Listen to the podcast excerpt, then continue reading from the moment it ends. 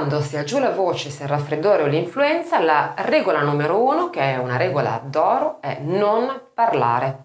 Quindi, nei giorni che precedono la tua esibizione e nelle ore anche precedenti, evita di parlare il più possibile e non parlare sottovoce, non pensare che parlare sottovoce sia meglio. Addirittura peggio, è come se urlassi, perché se parli sospirando esce un sacco di aria che va a irritare e a peggiorare la situazione. Quindi cerca di restare il più possibile in silenzio. Piuttosto scrivi dei bigliettini. Oppure se proprio sei obbligato a parlare, cerca di mantenere semplicemente un tono di voce leggermente più basso rispetto al normale, ma non sussurrare. Un'altra regola importantissima è quella di bere molta acqua. Mantenersi idratati sempre, ma soprattutto quando non si sta bene, è fondamentale.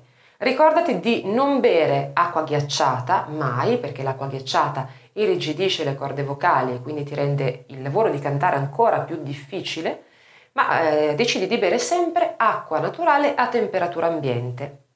Evita anche tutte quelle bevande che normalmente consumi, come per esempio il caffè o il tè, sono diuretici e quindi andrebbero a eh, disidratarti, otterresti l'effetto opposto. Cerca di evitare anche bevande gasate, succhi di frutta e succhi acidi come per esempio a base di limone o di arancia perché possono provocare il reflusso e il reflusso naturalmente ti andrebbe ad irritare terribilmente la gola. Eh, alcuni cantanti trovano grande sollievo nel consumare miele crudo perché eh, trovano appunto che, che, sia emoliente e che eh, gli aiuti a limitare diciamo, l'irritazione che sentono in gola. Quindi se tu lo trovi, ehm, lo trovi giusto per te, puoi assolutamente utilizzare un po' di miele. Evita accuratamente però tutti i cibi piccanti o particolarmente elaborati. Veniamo ai farmaci. Molte volte mi chiedono se esistono farmaci che siano miracolosi, che possano ehm, appunto alleviare totalmente i vari sintomi e permettere di cantare eh, bene anche se non si sta bene. Non esistono naturalmente.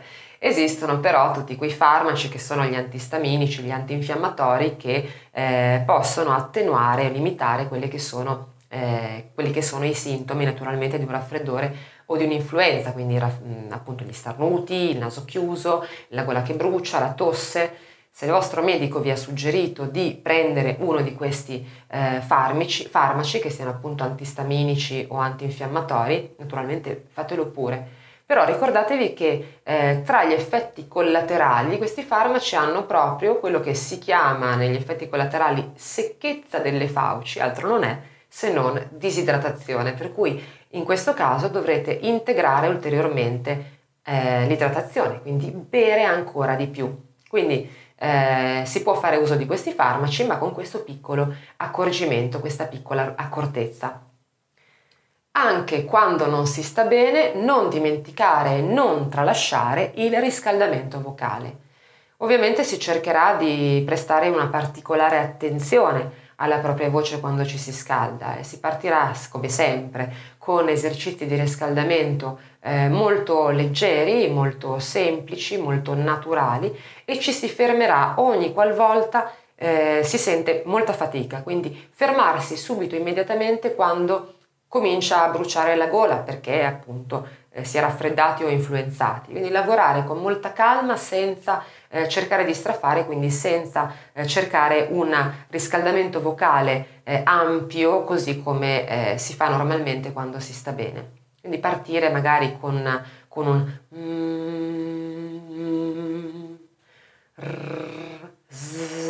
tutti questi suoni che aiutano a riscaldare la voce senza dover affaticare eccessivamente l'apparato vocale. Ancora parliamo di acustica, cioè quando si è raffreddati e quando si è influenzati si tende anche a sentire un po' meno. È normale perché è ovviamente uno dei, degli effetti collaterali del raffreddore dell'influenza.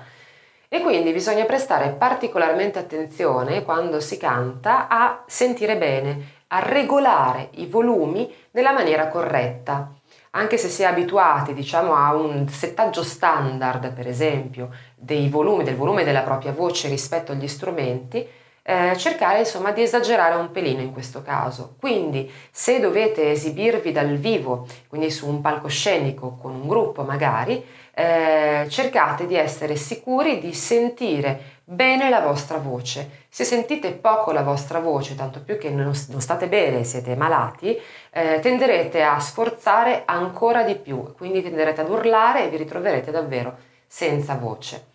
Se vi trovate in studio il problema naturalmente sarà molto più facilmente risolvibile perché siete voi e una cuffia e quindi l'unica cosa di cui dovete preoccuparvi è che il volume della vostra voce sia sufficientemente alto.